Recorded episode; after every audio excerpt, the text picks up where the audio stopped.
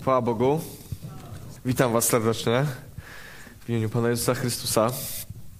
Nie wiem, czy też tak mieliście, ale ja bardzo potrzebowałem tych 30 minut, które teraz mieliśmy, czy tam 40, kiedy możemy być w Bożej obecności i kiedy możemy po prostu wylać przed Nim swoje serce. To zawsze bardzo, bardzo, bardzo pomaga, podnosi. Myślę, że to niesamowity przywilej, który mamy. Lubię ostatnio to słowo, bo kiedy myślę o Bogu i o tym, że mogę do Niego przychodzić, to cały czas słowo przywilej jakby jest w mojej głowie, że to wielka łaska, że możemy do Niego przychodzić. Naprawdę różne rzeczy w życiu narobiliśmy i nie zawsze byliśmy idealni, ale jednak możemy przyjść do Boga i On nas nie odrzuca. Możemy do Niego wołać, możemy się modlić i On przychodzi. I On dotyka naszych serc i On nigdy nie zawodzi. Chciałem się dzisiaj podzielić z wami słowem o pokoju. O pokoju. Czym jest pokój?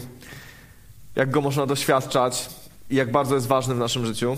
Kiedy popatrzymy sobie na historię ludzkości, na to, jak ludzie przez wieki funkcjonowali, jak żyli, jak postępowali, to widzimy, że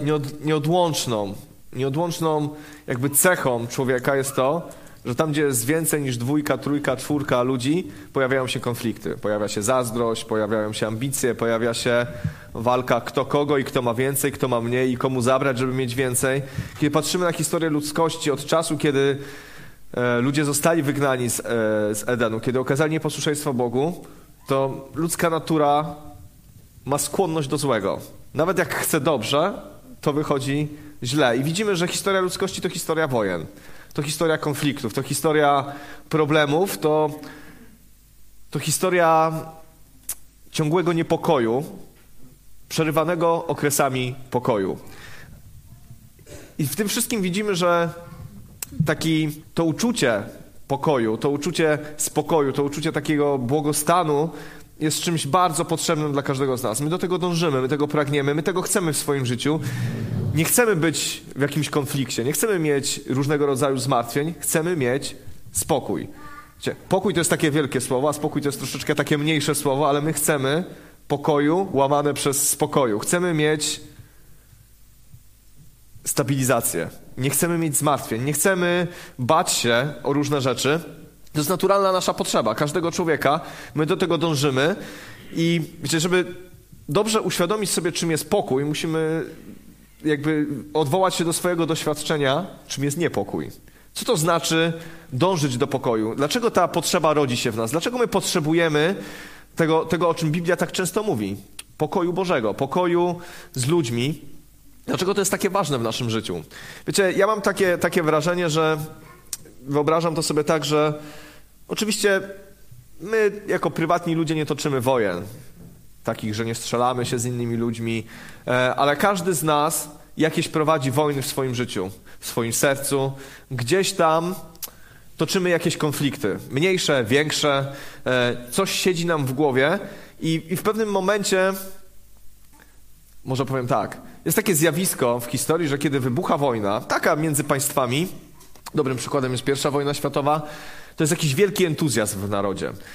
Niemcy, którzy jadą na front z napisami do zobaczenia w Paryżu, bo myśleli, że to 2 tygodnie i po wszystkim. Francuzi, którzy powiedzieli w końcu pokażemy, odegramy się za jakąś wojnę z 70 roku. Jest jakiś wielki entuzjazm. Kiedy stoimy na progu konfliktu, to jest w nas jakaś taka wola walki, jakaś taka chęć odniesienia zwycięstwa. Ale kiedy popatrzymy na ten konflikt, kiedy po 4 latach zginęły miliony ludzi na froncie, wojna była totalnie dziwna, bo ludzie po prostu biegli i ginęli i po jakimś czasie ludzie są zmęczeni konfliktem. Są zmęczeni tym wszystkim, są zmęczeni wyrzeczeniami, są zmęczeni tym, że ktoś ginie, ktoś umiera, że świat nie wyglądał tak jak wcześniej, że jest zmęczenie, że trzeba wiele poświęcić, żeby wygrać ten konflikt. Później człowiek zadaje sobie pytanie, a po co to wszystko? Dlaczego ja się tak szarpię? Dlaczego ja tak walczę? Jaki mam w tym interes? Bo kiedy ten konflikt wybuchał, kiedy był ten entuzjazm w toczeniu wojny, to była wizja zwycięstwa, bogactwa, chwały, ale po jakimś czasie okazuje się, że jest przelana krew, że są problemy, że są trudności, że życie już nie wygląda tak kolorowo, że trzeba ponieść wielką cenę, żeby wygrać.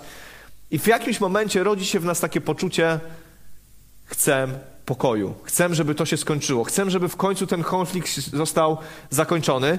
Wiecie, My jesteśmy tacy, że w pewnym momencie dla pokoju człowiek jest w stanie zrobić naprawdę dużo. Jest w stanie oddać bardzo dużo, żeby w końcu mieć pokój łamane przez spokój. Żeby w końcu ucichły armaty, żeby w końcu ludzie przestali strzelać, żeby w końcu zniknął strach. Jesteśmy w stanie dać naprawdę dużo. I kiedy widzimy to, taki schemat w tym, co nas otacza, chociażby teraz, jesteśmy w stanie dać dużo, żeby skończyła się pandemia. Jesteśmy w stanie dać dużo, żeby skończył się jakiś konflikt zbrojny. Ludzie, którzy są w tym, są w stanie nawet wyrzec się czegoś, żeby w końcu zapanował pokój. Dlatego to jest tak bardzo silna i mocna potrzeba w nas. Chcemy mieć pokój, chociaż będąc ludźmi grzesznymi, ładujemy się w kłopoty, ładujemy się w konflikty, ładujemy się w różnego rodzaju wojny, które nas niszczą. Ale jednocześnie wtedy pojawia się w naszym sercu wielkie pragnienie pokoju, spokoju, wyciszenia tych wszystkich rzeczy i odpocznienia. Jezus powiedział tak w Ewangelii Jana 14:27. Pokój zostawiam wam, mój pokój wam daję. Daję wam go inaczej niż daje świat. Nie ulegajcie trwodze, nie bójcie się. Jezus odchodząc powiedział, ja wam daję pokój. Ale jednocześnie zaznaczę, że to jest troszeczkę innego rodzaju pokój niż ten, który daje nam świat. Inny pokój. Ja się nad tym zastanawiałem, jak możemy znaleźć pokój bez Boga.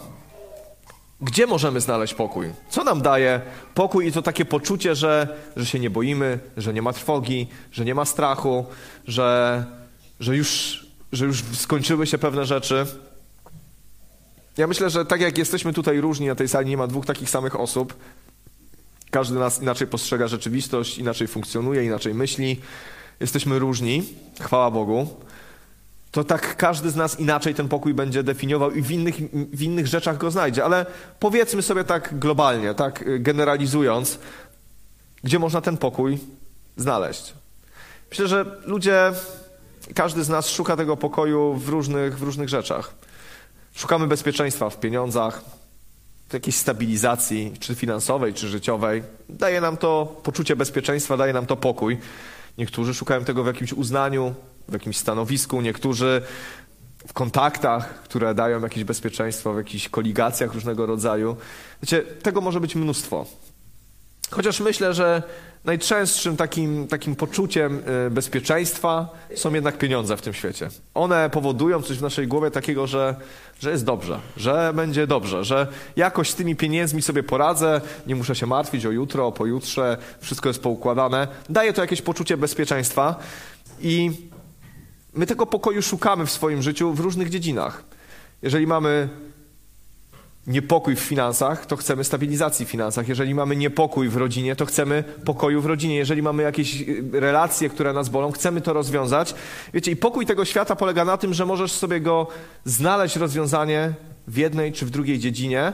Tylko cechą pokoju, który wynika z zaczerpnięcia wiedzy z tego świata, czy nie wiem, z różnych rzeczy, które możemy tutaj sami wytworzyć, jest to, że ten pokój jest bardzo niestabilny.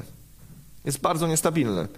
Na chwilę można załagodzić burzę. I to nie jest pokój w rozumieniu stałego pokoju, wiecznego pokoju, tylko taki rozejm na froncie, takie zawieszenie broni.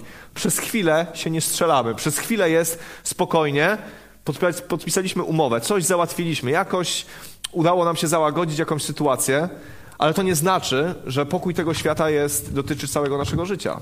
Bo to, że masz pokój w jednej dziedzinie, może oznaczać, że w drugiej ciągle toczy się wojna. To jest wojna na wielu frontach. To nie jest tak, że możemy tu załagodzić, a tam ciągle może być gorąco. I kiedy sobie właśnie o tym myślę, kiedy Jezus mówi, że ja wam daję pokój, ale nie taki, jak ten świat wam daje, to myślę właśnie o tym, że Jezus nam oferuje coś innego niż możemy doświadczyć w tym świecie. Coś innego niż możemy przeczytać, nauczyć się i wziąć z tego świata. Coś ponadnaturalnego. Ja wierzę, że kiedy Pan Bóg daje rzeczy, to one nie są z tego świata. One są z nieba. One są oryginałami. To, co jest na ziemi, jest jakimś odblaskiem Bożych rzeczy. I pokój tego świata jest tylko odblaskiem Bożego pokoju, który Pan Bóg daje swoim dzieciom. Ale Jezus powiedział, pokój wam daję. Ja wam daję ten pokój. Wiecie, z każdym darem jest tak, że można go przyjąć albo nie, bo Jezus nam go daje. Jezus nam tutaj nie powiedział, pokój wam wciskam, pokój wam po prostu narzucam. Nie, pokój wam daje. To jest kontrpropozycja dla tego, co daje nam świat. Wiecie, jak możemy zdefiniować pokój w Biblii?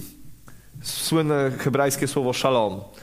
Ono jest pełne, ono jest takie bardzo mocne, dlatego że ono oznacza coś więcej niż taką ciszę, niż taki rodzaj, bo to jest być pełnym, być spełnionym, być nienaruszonym, być takim jakby napełnionym i jakby w 100% jakby zaspokojonym. Wiecie, kiedy czytamy listy, to one wszystkie się zaczynają i kończą prawie, no nie wszystkie, ale większość z nich zaczyna się podobnym sformułowaniem. Pokój i łaska niech wam towarzyszą. Tak pisał Paweł, tak pisał Piotr, tak pisał Jan. Kiedy się z nimi żegnał, powiedział: pokój i łaska niech wam towarzyszą każdego dnia. Niech będą waszym udziałem. Dlaczego to jest takie ważne? Odwołuję się znowu do naszego doświadczenia. Zastanówcie się, jak to jest, jak się czujemy, jak się zachowujemy, jakie podejmujemy decyzje wtedy, kiedy czujemy niepokój. Jacy jesteśmy? Czy kiedy czujemy niepokój w swoim życiu, kiedy jesteśmy pełni niepokoju, to myślimy racjonalnie? Czy kiedy czujemy strach, to jesteśmy ludźmi, którzy zachowują się zawsze tak, jak powinni się zachować? Którzy patrzą na sytuację w zimny sposób, którzy ją oceniają, którzy ją jakoś racjonalizują, podejmują słuszne decyzje. Ja mam takie doświadczenie w swoim życiu, że kiedy czuję niepokój w sobie, to sobie przestaję ufać. To wiem, że mogę zrobić coś głupiego. To wiem, że tak bardzo chcę, żeby ten niepokój zniknął z mojego życia, że jestem w stanie zrobić coś naprawdę głupiego. I często ludzie, szukając pokoju w tym świecie, szukają takich rozwiązań, które chwilowo dają im pokój, ale później przynoszą jeszcze większy niepokój. Nie wiem, używki są takim przykładem. One są pewnego rodzaju formą ucieczki od rzeczywistości. Kiedy człowiek przeżywa dramat, kiedy w jego życiu jest pełno niepokoju, chce tu i teraz szybko o tym zapomnieć. I bardzo często w naszym kraju sięga się po alkohol. Młodzi ludzie coraz częściej sięgają po narkotyki. Dlaczego? Bo ten świat ich przerasta. Bo nie są w stanie odpowiedzieć sobie na wiele pytań, nie są w stanie sobie tego poukładać, więc co? Więc szukamy ucieczki. I na chwilę alkohol przynosi ucieczkę. Narkotyki być może na chwilę przynoszą ucieczkę, jest przyjemnie. Ale później jest coraz mniej przyjemnie. Dlatego, że czujesz jeszcze większy niepokój, więc jeszcze szybciej sięgasz po to, co dawało ci chwilę spokoju, a później budzisz się, otwierasz oczy i jesteś na dnie. Wiecie, może używki są bardzo takim mocnym, wyraźnym takim przykładem. Ale pieniądze, ambicje, kontakty, to wszystko może w innym stopniu, ale też nas może zdegenerować. Nie musi, ale może. I kiedy żyjemy w niepokoju, jesteśmy podatni. Jesteśmy podatni na robienie dziwnych rzeczy, niebożych rzeczy, bo panicznie potrzebujemy spokoju, więc jesteśmy w stanie zrobić cokolwiek, żeby tylko go mieć. To słynne powiedzenie, ja je bardzo lubię, ono było użyte w kontekście seksualności, ale ja wierzę, że to jest bardzo, bardzo cenne i ważne, że lepszy jest zły chleb niż brak chleba. Lepsze jest złe jedzenie, byle jakie jedzenie, niż brak jedzenia. Kiedy jesteś głodny, to nie wybrzydzasz, to zjesz cokolwiek. Kiedy jesteś najedzony, to wybrzydzasz, to już nie bardzo, bo masz wybór, możesz sobie coś innego kupić, nie wiem, czy zrobić, ale kiedy jesteś głodny i nie masz możliwości, zjesz, co ci dają i nie dyskutujesz o tym. Potrzeba pokoju w naszym życiu jest tak bardzo mocna i silna, że jeżeli nie szukamy tego u Boga, to będziemy szukać w tym świecie. Nawet jak jesteśmy chrześcijanami. Nawet jeżeli w pewnym momencie swojego życia powiedzieliśmy: Jezu, kocham Cię, jesteś moim Panem i Zbawicielem, i oddaliśmy Mu swoje życie, ale jeżeli nie będziemy szukali pokoju u Niego, będziemy próbowali znaleźć pokój w tym świecie, to będziemy jedli zły chleb. Będziemy jedli złe jedzenie. A od złego jedzenia ponosi się konsekwencje, nie od razu, tylko po jakimś czasie. Po jakimś czasie wychodzi na naszym zdrowiu widać efekty złej diety, złego odżywiania, złych nawyków.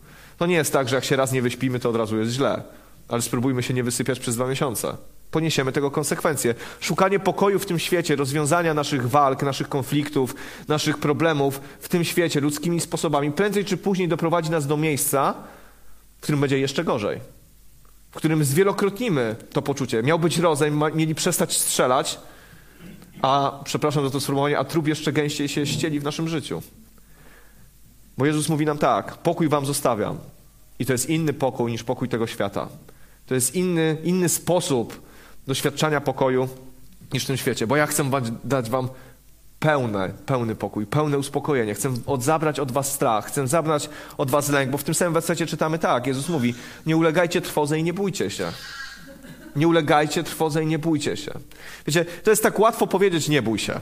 To tak to coś w stylu, jak ktoś jest zestresowany, powiedzieć mu nie denerwuj się, albo jak ktoś jest głodny i powiedzieć mu, nie wiem, smacznego, nie dać mu nic do jedzenia. Łatwo jest mówić pewne słowa, ale kiedy wypowiada to osoba kompetentna, która ma moc zaspokoić naszą potrzebę, to powinniśmy wziąć to na poważnie.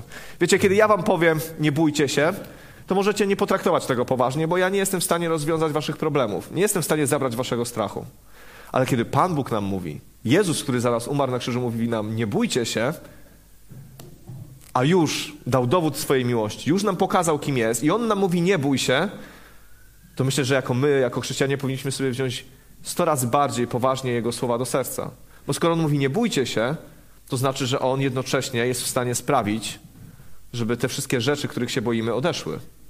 Bo On taki jest. Bo wiecie, cały czas rozmawiamy o Bogu, który jest żywy i prawdziwy. Cały czas rozmawiamy o Bogu, który nie jest teorią. Wiecie, my nie czytamy Biblii po to, żeby poukładać sobie wartości w swoim życiu. Ja kiedy czytam Biblię, to widzę, że to jest absolutnie ponadnaturalne. Jeżeli wyrzucimy ponadnaturalność z Biblii, zostaje nam tylko jakiś zakon takiej moralności, jakieś poprawne zachowania. Ale to jest za mało, bo my potrzebujemy rzeczy z nieba. My potrzebujemy dotykać się żywego Boga, bo On nam to obiecuje. Kiedy czytam Biblię, widzę, że Jezus daje rzeczy swoim ludziom. Po prostu daje materialne rzeczy, których możemy doświadczać. Materialne, duchowe rzeczy, których możemy doświadczać, w których możemy uczestniczyć. I kiedy mówi, pokój wam zostawiam, to wiecie, rodzi się we mnie jakieś takie wielkie pragnienie, że ja tego pokoju chcę. Że ja chcę go doświadczyć, że ja nie chcę pokoju tego świata. Wiecie, patrzcie, co się dzieje wokół nas. Ile strachu, ile lęku, nowe mutacje, cały czas coś się dzieje. Wiecie, ja nie chcę tego lekceważyć, ja nie chcę mówić, że tego nie ma, bo ludzie umierają. Ale patrzcie, jaki to jest strach, jakie to jest przerażenie. Ja potrzebuję Bożego pokoju. Wiecie, my zwariujemy w tym świecie bez Bożego pokoju.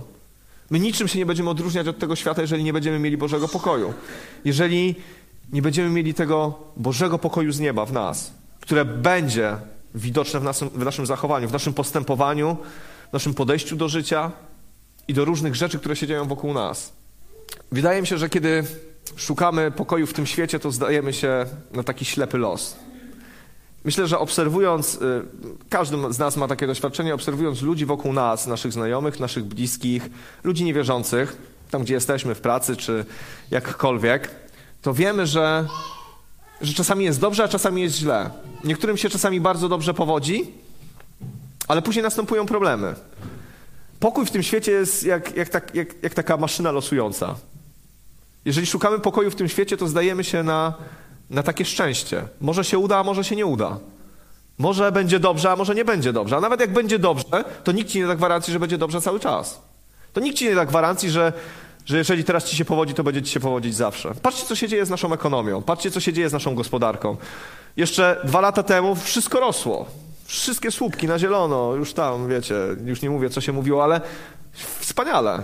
Minęły 2 lata, i świat stoi na krawędzi jakiegoś kryzysu gospodarczego globalnego. Jakie to jest nietrwałe. I moglibyśmy powiedzieć, że pieniądze super, dają takie poczucie bezpieczeństwa. I pojawia się inflacja. I nasze pieniądze z dnia na dzień tracą na wartości.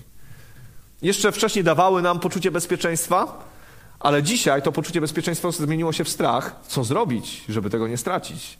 I już nasza głowa jest zaprzątnięta tymi wszystkimi rzeczami. Wiecie, i tak jest ze wszystkim tak naprawdę, co nas otacza. Ja myślę, że pokój, który Pan Bóg nam daje, nie jest wynikiem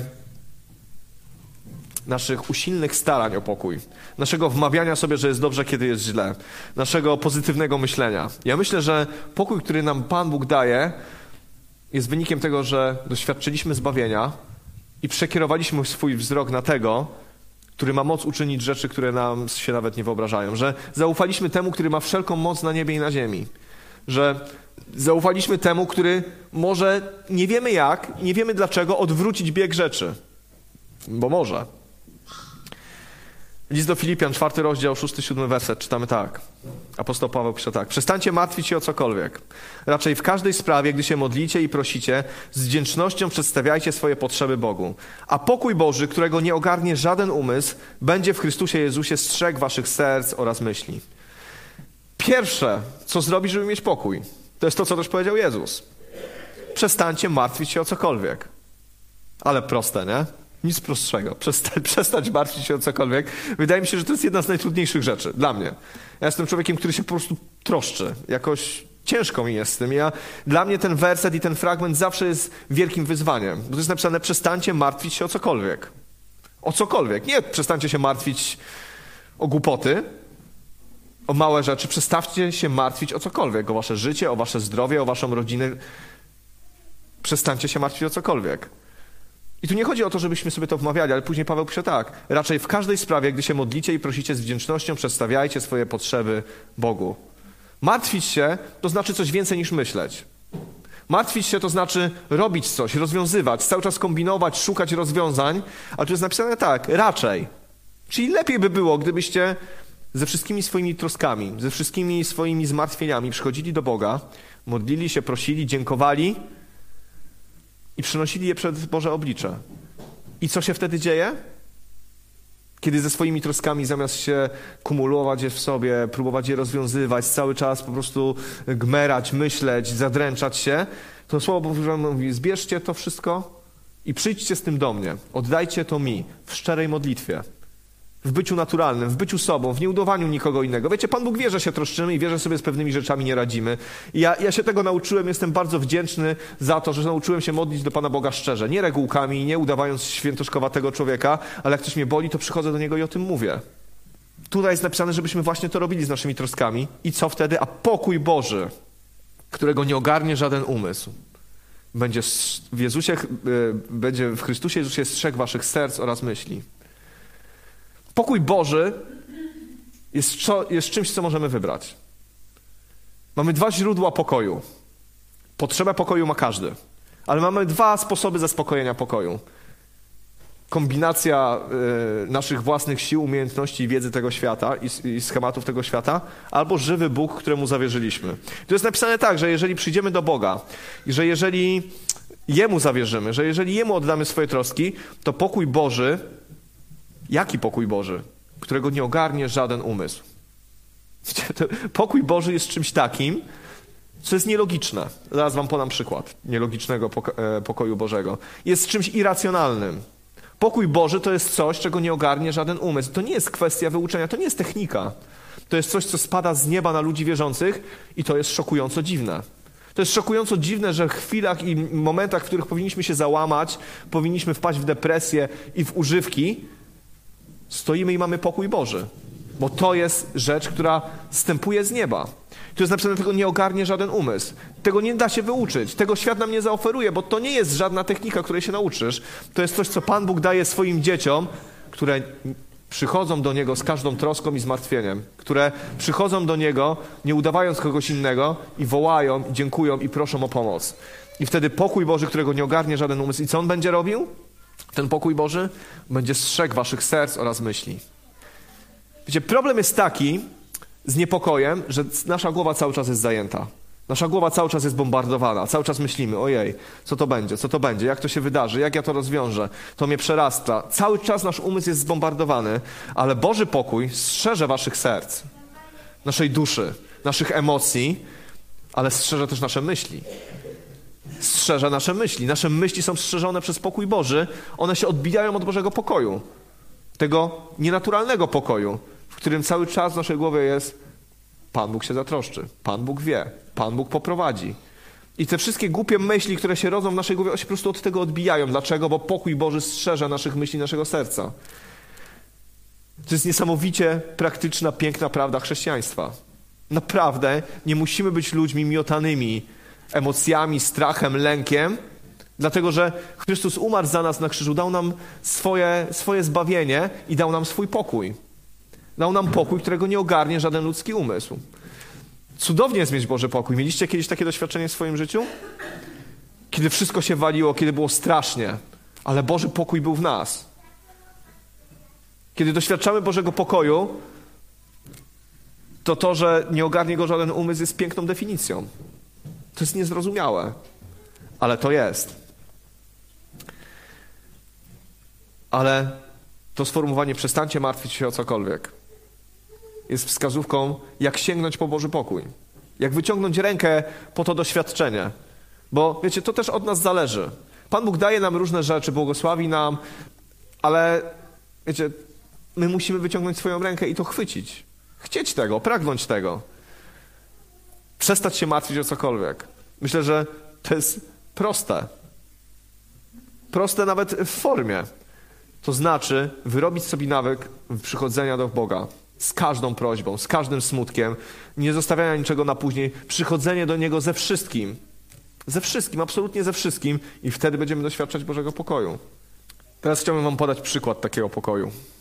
Czytam tą historię wielokrotnie i ona ma tyle różnych znaczeń, można z niej wyciągnąć tyle różnych rzeczy, ale jakoś Boży pokój w tej historii do mnie woła. Wiecie, że mamy naśladować Jezusa. Wiecie, że mamy być tacy jak On. On powiedział, że On jest pierworodnym. On jest naszym bratem, mamy Go naśladować, On nam wskazuje kierunek, On powiedział, bądźcie taki, jaki ja jestem. I kiedy patrzymy na życie Jezusa, takie fizyczne tutaj życie Jezusa na ziemi, mamy mnóstwo przykładów tego, w jaki sposób funkcjonował i żył. Jezus nie zawsze... Wiecie, nie wiem, jaki macie obraz Palestyny w czasach Jezusa. Ja zawsze miałem tak od dzieciństwa taki obraz, że to jest taka, że jest zawsze tam ciepło, że jest tak pięknie. Wiecie, te wszystkie obrazki w Bibliach ilustrowanych dla dzieci, palmy, wszystko jest takie zielone, urocze, kolorowe szaty. Ale to naprawdę był brutalny świat. Palestyna, dzisiejszy Izrael, na północy jest piękny, żyzny, Galilea, ale Judea... To jest taka półpustynia, tak szału nie ma. Jakaś trawa, jest gorąco, nieznośnie gorąco, nie było klimatyzacji, nie było samochodów, trzeba było chodzić na piechotę. Kiedy Jezus służył, to wcale nie był kolorowy świat. Była bieda, nie było co jeść. Ludzie myśleli z dnia na dzień, co by tutaj zrobić, żeby wyżywić swoją rodzinę. I Jezus tym wszystkim się musiał odnajdywać. On w tym wszystkim musiał służyć tym ludziom. I chciałem wam przeczytać jedną historię o pokoju wbrew okolicznościom. Ewangelia Mateusza, 8 rozdział, 23 werset, od 23 wersetu. Jezus wsiadł do łodzi. Jego uczniowie dołączyli do Niego, gdy już byli daleko od brzegu. Zerwała się potężna burza. Fale przelewały się przez łódź. On natomiast spał. Wtedy przysunęli się do Niego, obudzili Go i zawołali: Panie, ratuj, giniemy. O ludzie małej wiary, odpowiedział. Dlaczego się boicie? Może tutaj najpierw zatrzymamy się na chwilkę. Prozaiczna historia. To bardzo często się wydarzało, że Jezus po prostu, korzystając z tego, że Jego uczniowie byli rybakami i mieli łodzie, bardzo często w obrębie Morza Galilejskiego po prostu przepływał z jednej strony na drugą, było szybciej, było łatwiej. Robili to wielokrotnie. Był zmęczony, wszedł do łodzi z uczniami i kiedy byli już daleko, zerwała się potężna burza. To jest taki obraz, myślę, bardzo często występujący w życiu chrześcijanina. Wsiadamy do łódki z Jezusem, nawracając się, oddając swoje życie Jezusowi, po prostu wsiadamy do tej łódki, idziemy za Nim, tam gdzie On idzie. Wiecie, apostołowie nie płynęli tam, dlatego że sobie sami to wymyślili, tylko dlatego, że Jezus chciał gdzieś płynąć, że Jezus służył, Jezus był tym, który prowadził tą służbę i oni wsiedli do Jezusa, oni wsiedli do Jego łódki, my wsiadamy do łódki Jezusa, płyniemy. Oczywiście w naszej wyobraźni często to jest piękna, lazurowa woda, wiaterek, przyjemnie, zielony brzeg, płyniemy sobie gdzieś. Ale oni weszli z Jezusem do łódki i gdy byli już daleko od brzegu, czyli już nie widzieli brzegu prawdopodobnie, zerwała się potężna burza. Potężna burza w małej łódce rybackiej to jakby nie jest nic przyjemnego, podejrzewam. Nie wiem, nie znam się na żonglowaniu też nie. To nie jest nic przyjemnego. I oni byli przerażeni. Fale przelewały się przez łódź. On natomiast spał. I wiecie, za każdym razem, jak sobie wyobrażam tą scenę, ona mnie szokuje. Dlatego, że mamy tu dwie postawy. Mamy postawę Jezusa, który oczywiście był Synem Bożym. Wiemy o tym doskonale. Ale Jezus wiedział, tak jak powiedział do uczniów, ja wiem skąd przychodzę i dokąd idę. Dlatego był w stanie na przykład umyć uczniom nogi. Jezus wiedział, kim jest. Wiedział, jaka jest Jego misja. Wiedział, kto Go powołał. Wiedział, jak to się skończy. Wiedział, że ma misję do wykonania, że jest krzyż przed nim, że jest zbawienie, że będzie u Ojca. On to wiedział. Wiedział, skąd przychodzi i dokąd idzie. I on spał w czasie tej burzy. Pewnie był zmęczony, to spał, ale spał. A uczniowie, co robili uczniowie? Przysunęli się do niego, obudzili go i zawołali. Panie, ratuj, giniemy. Czy można mieć do nich pretensje? Czy ktokolwiek może mieć do nich pretensje, że byli tak przestraszeni? Oni byli doświadczonymi rybakami, oni wiedzieli, co się święci. Taki Piotr z Janem, z Jakubem i z Andrzejem pewnie wiedzieli, co się święci, bo nieraz pewnie wypływali na morze, przyszli do Jezusa i wołali: ratuj, giniemy. Czy mieli rację? No tak, bo ginęli. Bo była wielka burza i oni ginęli. Myślę, że my się tak bardzo często zachowujemy. Ale powinniśmy się tak zachowywać, bo oni przyszli do Jezusa. Oni przyszli do Jezusa i powiedzieli: ratuj, giniemy.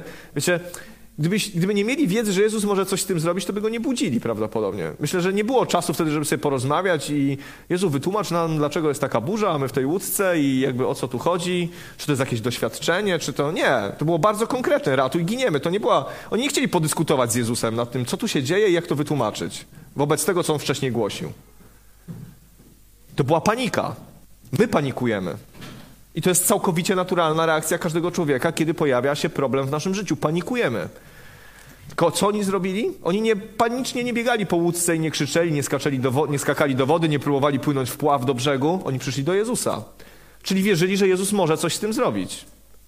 Że jakoś może zareagować, bo przyszli do Jezusa i mówi: ratuj. Oni do Niego przyszli, mówili: ratuj. On nie powiedział do Niego: Jezu, budź się, bo razem zginiemy tu za chwilę. Oni jakby przyszli do Niego z prośbą. I tu jest później napisane tak. Jezus budzi się i mówi tak: o ludzie małej wiary. Odpowiedział: dlaczego się boicie? Nie wiem, czy was szokuje to zdanie. Mnie zawsze to szokuje. Teraz też mnie szokuje. Oni się zachowują jak zwykli ludzie. Jak każdy z nas. A Jezus się budzi i mówi do nich: ludzie małej wiary. Ludzie małej wiary. Więc co można wywnioskować po tym zdaniu? Ja myślę, że Jezus myślał tak: wy zapomnieliście, kto z wami jest w tej łódce? Naprawdę zapomnieliście, że ja tutaj z wami jestem? Myślicie, że my tak po prostu umrzemy? Zapomnieliście o tym, że ja, Syn Boży, Mesjasz, płynę z wami w tej łódce i myślicie, że co, że będzie burza, roztrzaska się statek i wszyscy po prostu umrzecie razem ze mną? Ludzie małej wiary. Bo skoro ja jestem z wami w łódce, to wypadałoby chociaż troszeczkę zaufania. Jak można ganić ludzi w takim momencie? Jak można mieć pretensje do kogoś, kto boi się, że umrze, że... Ale Jezus im mówi: ludzie małej wiary. I jeszcze później powiedział: dlaczego się boicie? No dlaczego się boją, jak myślicie? Bo boją się, że umrą. Boją się, że świat im się zawali, że miało być pięknie z Jezusem, a tu zginą sobie na łódce na Jeziorze Galilejskim. Nie tak to miało wyglądać. Czy macie czasami takie wrażenie, żyjąc z Bogiem, że nie tak to miało wyglądać? Że nie tak to miało wyglądać. No miało być inaczej, miało być lepiej, miało być łatwiej, miało być przyjemniej.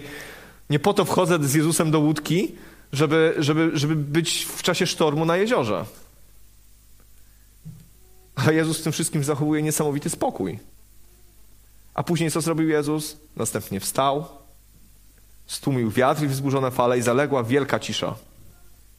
Moim zdaniem jest jeden z najpiękniejszych fragmentów. Ja uwielbiam to czytać. Jezus wstał i zrobił swoje. Stłumił wiatr i wzburzone fale i zaległa wielka cisza. I moglibyśmy powiedzieć... Czy Jezus nie mógłby tego zrobić na początku? Po co Jezus spał? Przecież jak widział, że idą chmury, mógł je rozgonić. Po co ten strach? Po co ten lęk? Po co to wszystko? Dlaczego On na to w ogóle pozwolił, żeby oni tak panikowali? Jezus w odpowiednim momencie się obudził, zgromił to wszystko, a ci uczniowie powiedzieli, a ludzie zdumieni zadawali sobie pytanie, kim On właściwie jest, że nawet wiatr i woda są Mu posłuszne? Wiecie, kiedy przeżywamy sztormy i burze i wydaje nam się, że to wszystko nie tak powinno wyglądać, Jezu, giniemy, oddałem Ci swoje życie, a wszystko mi się wali. Jest wszystko beznadziejne. Dlaczego tak się dzieje?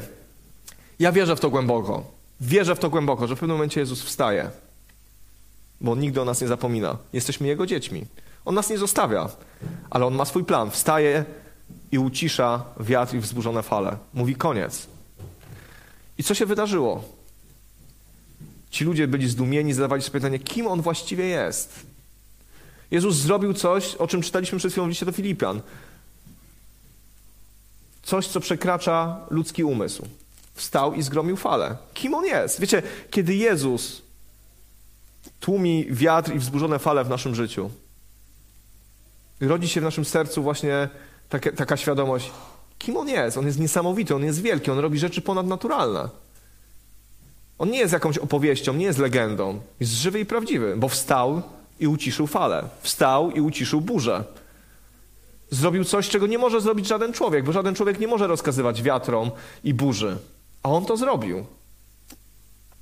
On przyniósł pokój. Wiecie, tu jest napisane tak. I zaległa wielka cisza.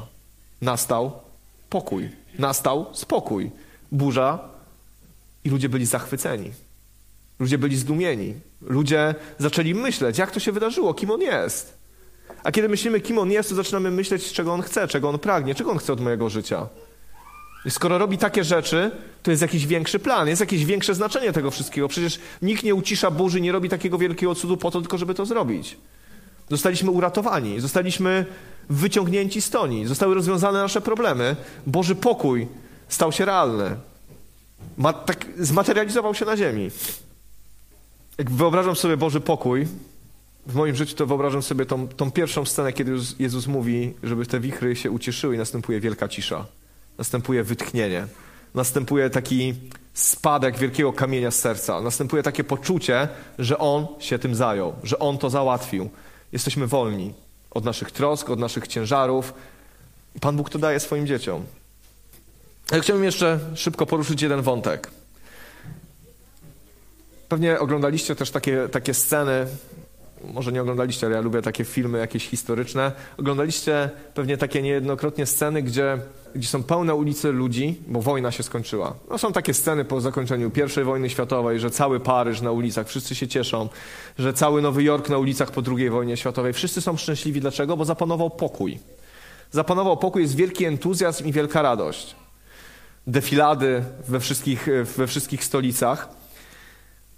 Ale wiecie, kiedy jest wojna, kiedy jest konflikt, kiedy to są zniszczenia, to są rany, to są bolesne przeżycia, traumatyczne rzeczy. Kiedy przychodzi pokój, już nikt nie strzela, ale zniszczenia zostają. Kiedy przychodzi pokój, to ludzie przestają się zabijać na wojnie. Ale to nie znaczy, że miasta wracają do swojego kształtu. To nie znaczy, że wszystko jest takie, jak było przed wojną. Są zniszczenia, ludzie wracają do domów i nie ma tam ich rodzin, nie ma ich bliskich, są ofiary. Kiedy nastaje pokój, to znaczy, że już więcej nie ma strachu, już się nie boisz, że zginiesz. Już się nie boisz, że jakaś rakieta spadnie ci na głowę albo jakiś pocisk ci zabije ciebie lub twoją rodzinę, bo już tego nie ma, bo już działania wojenne się skończyły. Ale rozglądasz się, wracasz i widzisz zgliszcza, widzisz zniszczenia. Bo kiedy nastaje pokój, to nastaje później czas odbudowania. Nastaje czas leczenia. Kiedy nastaje pokój, to wtedy Pan Bóg może zająć się naszym sercem. Może zacząć pewne rzeczy naprawiać. Może je na nowo odbudowywać. Bo wiecie, bo kiedy toczymy jakieś wojny, konflikty, czy to z ludźmi, czy z samymi sobą, zawsze zostaje ślad. W naszej psychice, w naszej głowie, w naszych relacjach zawsze są jakieś szkody. Jak jest konflikt, jak jest wojna, no to są bardzo często ofiary. Więc kiedy przychodzi pokój, to wtedy jest czas dla Pana Boga, żeby móc nas zmieniać, móc nas przygotowywać. Kiedy, wiecie, to, co się stało na morzu, oni byli zdumieni, zadawali sobie pytania, kim on właściwie jest, że wiatr i woda są mu posłuszne. Zaczęli zadawać sobie pytania, myślę, dalej idące, mówiąc, co ja mam zrobić ze swoim życiem, skoro tu jest Jezus, tu jest Mesjasz i to jest prawda. To jaki ja powinienem być? To jak powinienem się zachowywać? Co jest w moim życiu nie tak? Jak powinienem to poukładać na nowo? Kiedy spotykasz się z żywym Bogiem i On w cudowny sposób ratuje twoje życie, wyciąga cię z toni, to nie tylko po to, żebyś się poczuł dobrze i siedział w swoich ruinach. Żebyś siedział w swoim zniszczonym życiu, ale już bez konfliktu.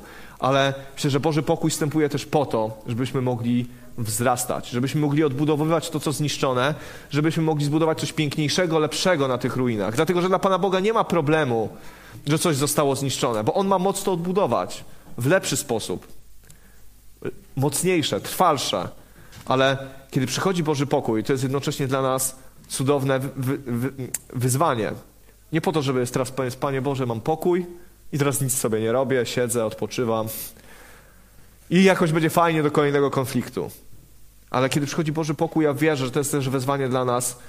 Buduj się, wzmacniaj się, odbuduj to, co zostało zniszczone, wybuduj to lepsze, silniejsze, mocniejsze, żeby kiedy przyjdzie kolejny sztorm, kiedy przyjdą kolejne problemy, to już się po prostu odbiło od ciebie, bo masz to doświadczenie wiary, masz już to doświadczenie, że jest Bóg w niebie, który cię uratuje, który cię poprowadzi, więc już będziesz się bał mniej, już będziesz panikował mniej, już będziesz mniej lękliwy. Wiecie, to wszystko, co czytamy o uczniach i o Jezusie, patrzcie, jak oni mieli szkołę wiary. Jaką oni mieli szkołę wiary, kiedy Jezus stawiał ich przed różnego rodzaju sytuacjami, ale ich wiara rosła. A kiedy Duch Święty na nich wstąpił w Dzień Zielonych Świąt, to ci ludzie już nie mieli problemów większych. Oni ciągle przeżywali różne stopnie, ale oni byli w stanie stanąć przed Radą Najwyższą i nie wyrzec się Chrystusa. Ale pozostałe wydarzenia, które działy się w ich życiu, ta łódka, to uciszenie burzy, to zbudowało ich wiarę. Oni w pewnym momencie powiedzieli, my nie możemy nie mówić o tym, co widzieliśmy i słyszeliśmy, bo Pan Bóg nas wyrwał, umieraliśmy na jeziorze, a nie umarliśmy. Jezus nas uratował. Ja w to głęboko wierzę, że kiedy przechodzimy trudne rzeczy, Pan Bóg przynosi swój pokój, to nasza wiara wzrasta i On chce, żebyśmy byli mocniejsi, silniejsi, żebyśmy wzrastali. Pewne doświadczenia powodują, że stajemy się silniejsi, stajemy się mocniejsi. Łatwo jest gardzić takimi dniami, takimi chwilami. Nie chcemy tego. Nikt z nas nie chce przeżywać bólu, nikt z nas tego nie chce. A jednak to się zdarza, ale Pan Bóg odwraca to ku dobremu, bo wtedy, kiedy Mu zaufamy, kiedy Boży pokój na nas wstępuje, kiedy On nas wyrywa i ratuje, to wtedy możemy powiedzieć, wiemy, komu zaufaliśmy. Wiemy, kim On jest. Wyrwał mnie z tego, wyrwie mnie i z tego. Uratował mnie w tym, też to przejdziemy. Też da radę, bo to On jest Bogiem. Wiecie, ja wierzę, że my bardzo, bardzo potrzebujemy, żeby Boży pokój nas ogarnął. Żebyśmy żyli właśnie w standardach Bożego pokoju, w zaufaniu w to, kim On jest. Bo pokój bierze się właśnie z tego, że wiemy, kim On jest. I jednocześnie wiemy, kim my jesteśmy i dokąd zmierzamy. Bo uwierzcie mi, nikt z nas nie chce się rozstawać z tą ziemią, jakoś chętnie, ale skoro wiemy, dokąd zmierzamy, jeżeli wiemy, dokąd zmierzamy, jeżeli wiemy, co nas czeka, co Chrystus zrobił na nas na krzyżu, że przebaczył nasze grzechy, żebyśmy byli zbawieni, wiemy, dokąd idziemy, naprawdę boimy się mniej. Wiecie, chrześcijaństwo i Kościół nie rozrastałby się tak, gdyby ci ludzie nie wiedzieli, dokąd idą. Oni nie byliby w stanie zaryzykować i zrobić niczego, gdyby nie wiedzieli, dokąd idą i dokąd zmierzają. To dawało im pokój. Niezależnie od tego, co przeżywali na ziemi, mieli pokój, bo wiedzieli, jak to się skończy. Uchwycili się Bożej obietnicy. Jeżeli uchwycimy się Bożych obietnic, uchwycimy się Chrystusa, jeżeli będziemy przychodzić do Niego z troskami i zmaganiami, jeżeli uwierzymy, że to nie jest tylko gadanie czegoś, to nie jest tylko, wiecie, wyrzucanie z siebie jakiejś frustracji, ale naprawdę potraktujemy to poważnie i kiedy mamy troski i zmartwienia, przychodzimy z tym do Niego. Niekoniecznie w pierwszej kolejności do znajomych, przyjaciół, kolegów, koleżanek, ale do Niego. Będziemy doświadczać Bożego pokoju, a jak będziemy doświadczać Bożego pokoju, to naprawdę, naprawdę ciężko będzie później nas zniszczyć. Będziemy w stanie się ostać w trudnych chwilach. Ja tego potrzebuję. Ja bardzo tego potrzebuję. W tym szalonym świecie, w którym teraz żyjemy, potrzebujemy Bożego pokoju. Potrzebujemy ukryć się w Nim. Poczuć się bezpieczni w Nim. Nie szukać ludzkich rozwiązań. Nie szukać tego, co świat nam może zaoferować, ale naprawdę wziąć przez wiarę to, co Bóg mówi w swoim Słowie. Bo ja wierzę w rzeczy ponadnaturalne. Ja wierzę w to, że Pan Bóg chce dać ten pokój Tobie i mi dzisiaj. Realnie, jeżeli nie masz pokoju, jest w Twoim życiu dużo lęku, strachu, niepewności, to dzisiaj możesz doświadczyć Bożego pokoju. Bo to jest Boża obietnica. Jezus powiedział, pokój zostawiam wam. On go zostawia. On go zostawił. Możesz go wziąć, a możesz go odrzucić. Jeżeli chcesz dalej żyć w nerwach, w stresie, w lęku, w panicznej strachu przed wieloma rzeczami, w niepewności, możesz w tym zostać i Pan Bóg ci ręki nie wykręci, ale ja czytam Słowo Boże i mówię, pokój zostawiam wam. A skoro Jezus już nam to zostawił, skoro On już za to zapłacił, skoro On nam już to dał, to ja chcę to wziąć. Ja chcę to wziąć do swojego życia. Chcę żyć w Bożym pokoju. Potrzebuję tego bardzo. Jeżeli tego dzisiaj potrzebujesz, to będziemy za chwilę się modlić, będziemy wołać i to jest kwestia. Podoba mi się takie sformułowanie, które ktoś powiedział, że Pan Bóg jest na wyciągnięcie naszej modlitwy, na odległość naszej modlitwy. On Ciebie usłyszy z tego miejsca. On nie jest dalej. Nie musisz zrobić czegoś nie wiadomo, nie musisz podłączyć sobie jakiejś tuby, jakiegoś mikrofonu, żeby Pan Bóg Cię usłyszał. On Cię usłyszy tam, gdzie jesteś. I ten pokój jest na wyciągnięcie naszej modlitwy, na długość naszej modlitwy. Jeżeli chcesz dzisiaj Go doświadczyć, to po prostu zawołajmy do Niego. Wyciągnij swoje ręce, otwórz swoje usta i poproś Go, żeby Boży pokój na Ciebie stąpił. Przynieś Mu teraz swoje wszystkie troski, zmartwienia, z wdzięcznością, że On je rozwiąże. Z pewnością, że On się o to zatroszczy. W liście Piotra jest napisane, zrzućcie na mnie swoje troski, bo ja mam o nie staranie. To jest praktyczny wymiar chrześcijaństwa, naszej codzienności. Nie musimy się sami ze wszystkim szarpać, możemy z Nim do Niego z tym wszystkim przychodzić. Zróbmy to teraz, a pokój, którego nie ogarnie żaden umysł, będzie w Chrystusie strzegł waszych serc i myśli. Dodam dzisiaj. Dzisiaj będzie strzeg waszych myśli. Nie za 20 lat, nie pojutrze. Ale dzisiaj, jeżeli zrobimy to, co mówi Słowo Boże, będzie strzeg naszych serc i naszych myśli. A nasze myśli i nasze serca są bardzo narażone na niepokój. Nie bądźmy ludźmi, którzy pozwolą sobie na podejmowanie decyzji i robienie różnych rzeczy w niepokoju, w strachu i w lęku, szukając rozwiązań tego świata. Bo będziemy się pogrążać coraz niżej, będziemy robić coraz głupsze rzeczy. Uchwyćmy się Boga, poprośmy o Jego pokój, niech On stąpi na nas. Zobaczycie, najlepsza metoda ewangelizacji. Ludzie to zobaczą. Ludzie zobaczą, że Ty masz pokój. Irracjonalny, nielogiczny, ale masz pokój. Powstańmy. Otwórzmy swoje serca. Nie będę robił żadnego wołania na środek. Wiecie, to jest kwestia dzisiaj tego, czy Ty pragniesz, czy Ty chcesz.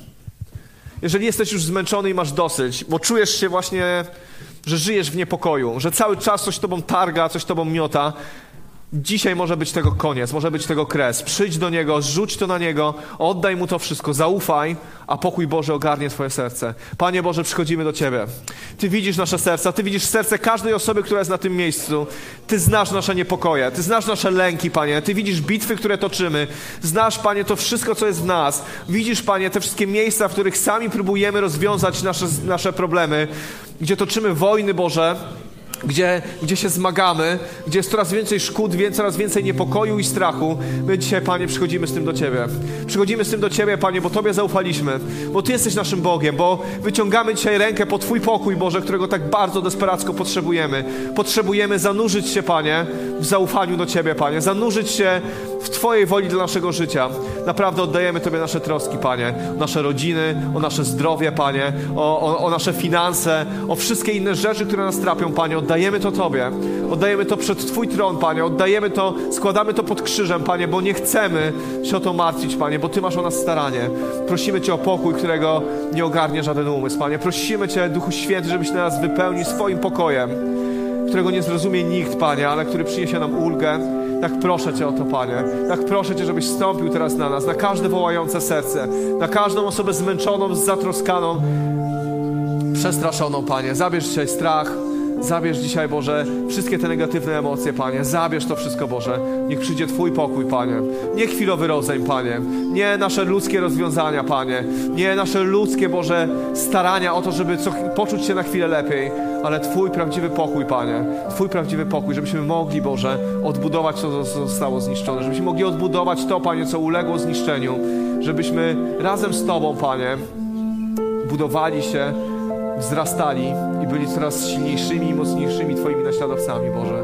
Potrzebujemy Ciebie, Panie. Wypełnij nas, Duchu Święty. Wypełnij nas, Panie.